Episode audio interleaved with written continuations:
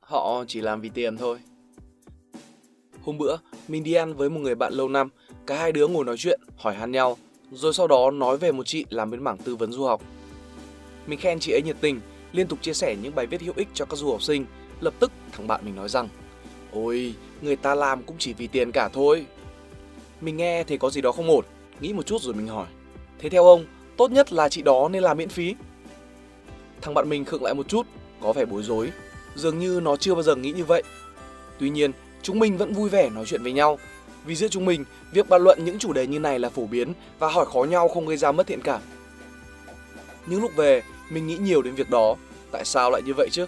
Tại sao người ta lại hay gắn cụm từ vì tiền với một ý nghĩa rất tiêu cực? Ngay cả thằng bạn mình, vốn đã sống gần 10 năm ở một quốc gia tư bản, trọng thương toàn diện, mà vẫn có một suy nghĩ tiêu cực về việc làm vì tiền.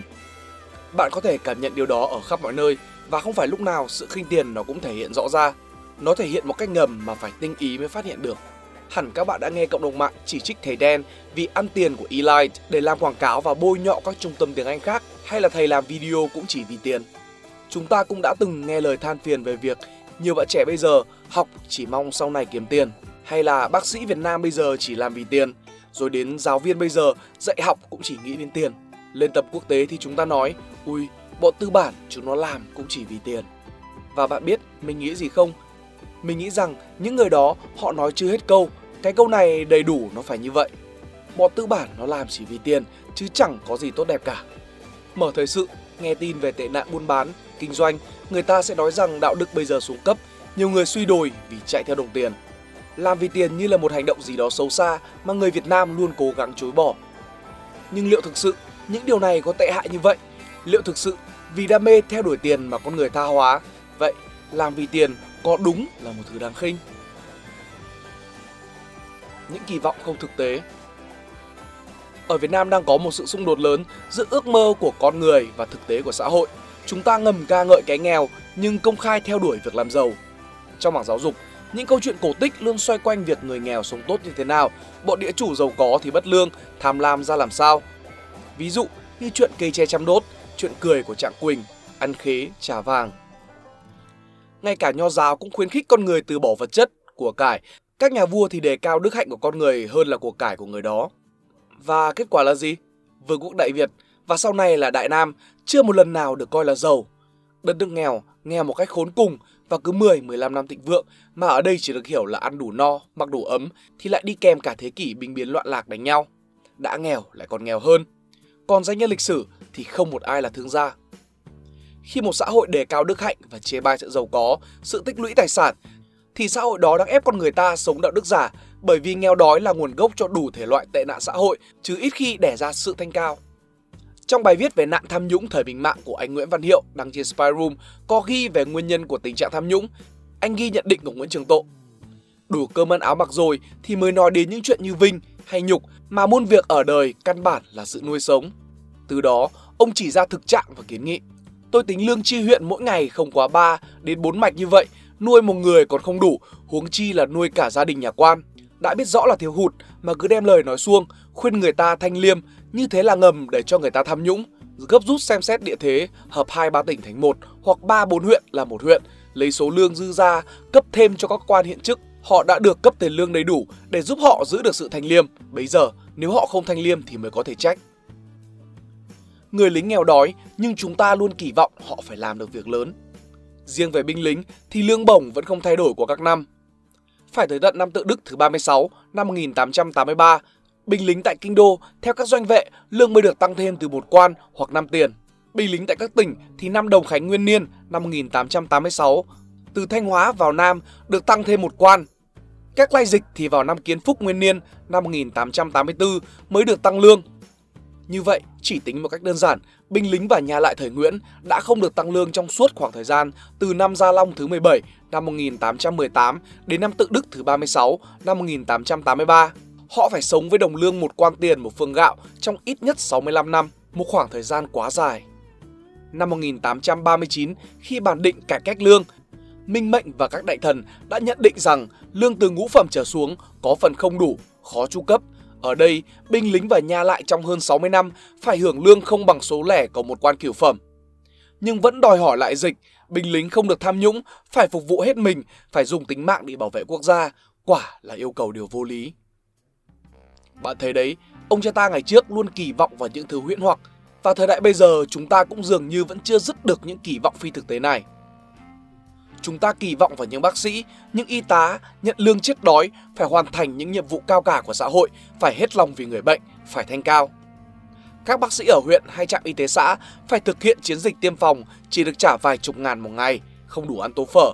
Nhưng nếu có chuyện lớn gì xảy ra như tai biến khi tiêm vaccine thì họ có thể bị kỷ luật, mất việc, bị lôi lên báo chí chỉ trích.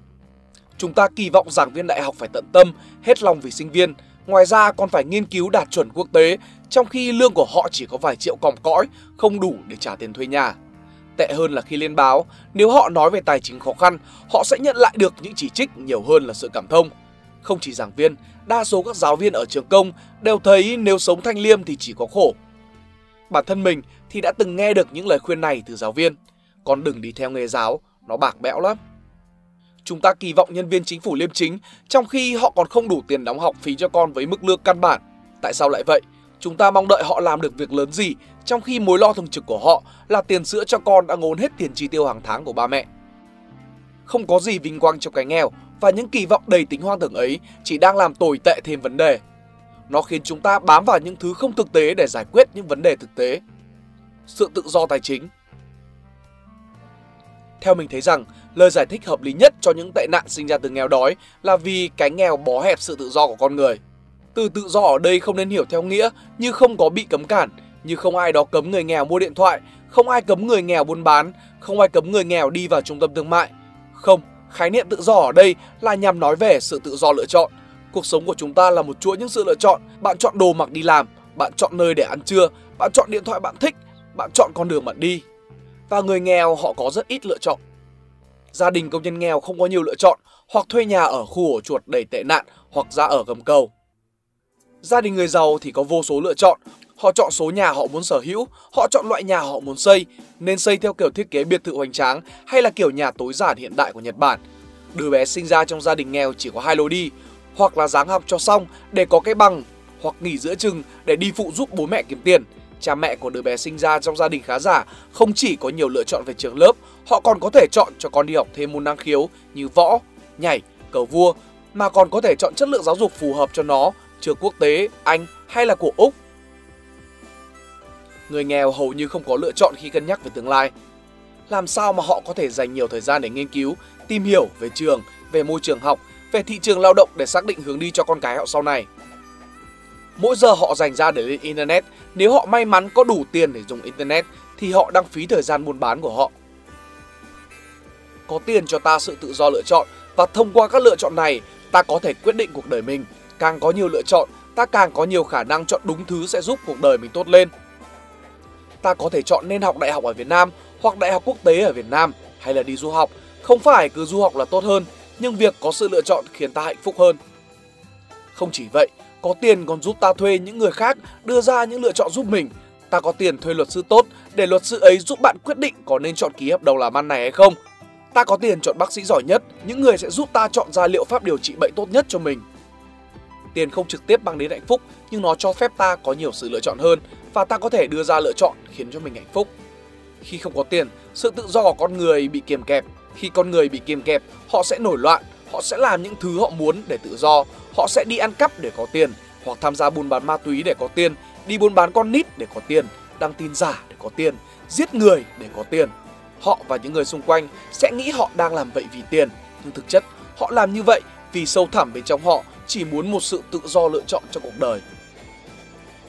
Do đó, những tổ chức từ thiện hay các tổ chức nhân đạo giúp đỡ người nghèo, hành động của họ chỉ đang cố giúp đưa ra cho những người nghèo sự lựa chọn mới. Cha mẹ không cần thiết phải bán hết đất đai để có tiền chữa bệnh cho con họ nữa. Họ bây giờ có sự lựa chọn mới là nhận tiền qua các quỹ tình thương. Cha mẹ không cần phải chịu khổ để dành dụm tiền cho con đi học nữa. Còn họ giờ đã có những sự lựa chọn là lấy học bổng khuyến học. Vì tiền những người giàu có cũng vì tiền mà phạm tội, Nhưng chúng ta phải hiểu rằng đó là điều hiển nhiên bởi vì hầu hết mọi thứ bạn làm trong cuộc sống này đều có dính đến tiền. Nó như không khí vậy, khi tiền đã là một thứ quá thiết yếu cho cuộc sống thì dù bạn làm điều tốt hay điều xấu thì nó đều có tiền ở trong đó. Do đó, khi chúng ta nói rằng ai đó làm điều đó chỉ vì tiền thì nó khá là lố bịch. Và đôi lúc, vì tập trung quá nhiều về mảng tiền, chúng ta đã không nhận ra những vấn đề sâu xa hơn. Chúng ta nghĩ rằng tội phạm kinh tế phạm tội là vì tham tiền, trong khi một lý do khác chính là sự lỏng lẻo của pháp luật. Hãy đặt câu hỏi như sau. Bạn có bao giờ ăn trực hàng quán liên tục mà không phải trả tiền chưa? Bạn đã bao giờ vì mê mệt một đôi giày mà xông vào một cửa hàng lấy cắp đôi giày rồi chạy ra? Bạn có bao giờ xài điện nước mà không trả tiền? Bạn không làm thế, dù đôi lúc kẹt tiền, bạn ước là mình sẽ làm như thế bởi vì bạn biết rằng sẽ có hậu quả. Bạn mà bị bắt thì bạn sẽ bị trừng phạt hoặc bị cắt điện, cắt nước, đó là ăn cắp và ăn cắp thì phải bị trừng trị. Ở những quốc gia mà luật lệ lỏng lẻo, hệ thống kiểm soát yếu kém thì phạm tội nhiều vì họ tin rằng chẳng ai bắt được họ. Chúng ta hay nhầm lẫn rằng cứ đưa người trong sạch vào bộ máy chính quyền thì chính quyền sẽ tốt hơn. Nó chỉ đúng ở mức độ nhỏ thôi. Cái vấn đề lớn nhất là bản thân bộ máy đó là nguyên cái hệ thống đó.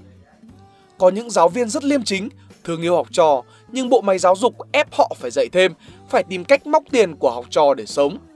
Còn trong chính phủ, cái bộ máy ép con người phải gian dối, phải tham nhũng để tồn tại, nó biến một người trong sạch, có đạo đức thành một kẻ đồi bại. Ở quốc gia phát triển ít tội phạm, bộ máy được thiết kế theo phương châm dù một người muốn phạm tội cũng không dám làm. Có thể những người vào trong bộ máy đó là tham lam, ích kỷ, có tính tàn bạo, nhưng ít nhất họ không dám moi móc tiền công vì họ biết việc đó sẽ bị trừng trị nặng.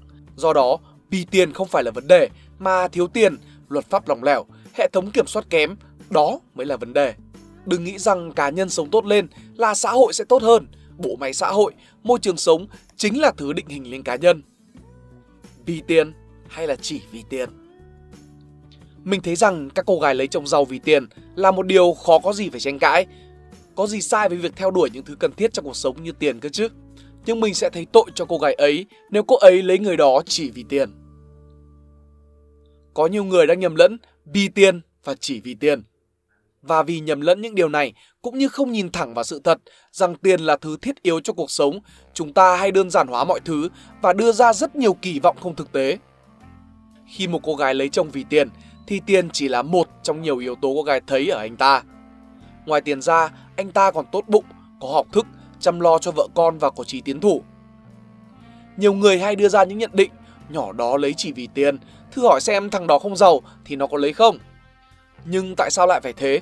Tại sao phải tách tình yêu ra khỏi thứ gì đó nó vô cùng cần thiết trong cuộc sống? Hàng ngày, hàng tháng, hàng năm, bạn đều cần tiền để sống.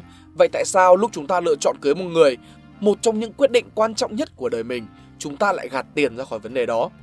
Đáng lẽ phải nhìn thấy rằng trong chuyện cưới xin, vấn đề tài chính còn trở nên quan trọng hơn nữa.